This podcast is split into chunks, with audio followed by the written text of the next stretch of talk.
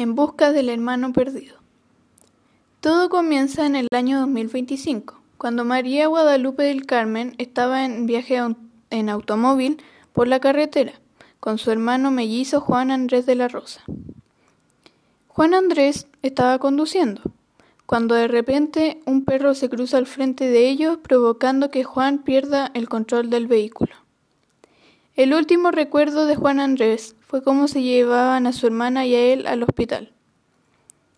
Luego, él despertó, pero su hermana no. María estaba en coma. Él se sentía culpable. Gracias a él, su hermana no despertaba. Todo era como una pesadilla.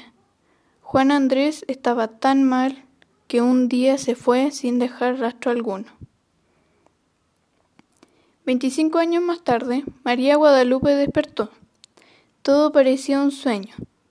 Ella estaba sola, acostada en una habitación de hospital. Se escuchaban gritos en la calle como si estuvieran matando a alguien.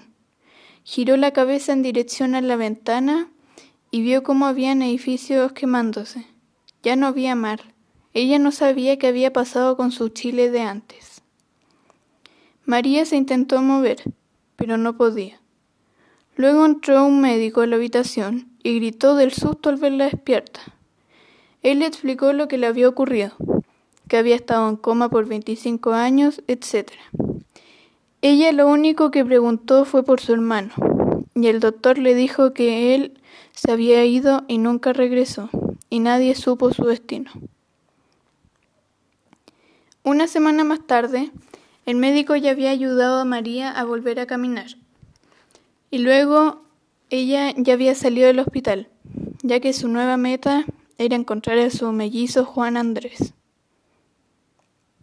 En el camino se encontró con un grupo de veinte personas, de casi todas las edades, de, de bebés hasta adultos mayores, todos sobrevivientes del mundo que ya casi ni era mundo. María Guadalupe contó su historia y el grupo la acogió en su campamento. A ella lo que más le llamaba la atención del grupo era cómo se trabajaba en equipo, como si fueran una familia. A nadie le importaba cómo era el otro, lo único que querían era poder mantenerse a salvo de los vencedores. Un grupo de personas que querían sobrevivir solo en el mundo, o por lo menos en Chile.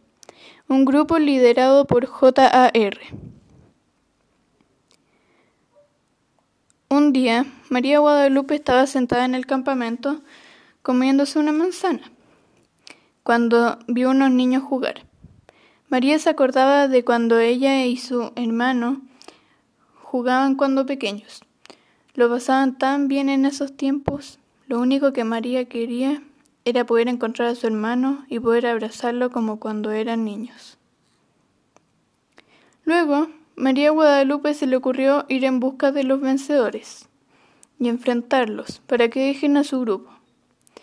Así que tomó sus cosas, entre estas comida, agua y lo que a ella menos le gusta, las armas.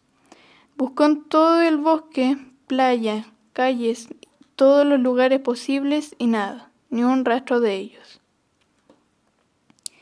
Meses más tarde, María Guadalupe del Carmen estaba explorando con su grupo, cuando de repente fueron rodeados por los vencedores.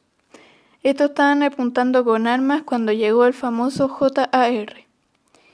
Este andaba con una máscara, ropa como de motociclista, en general una apariencia ruda.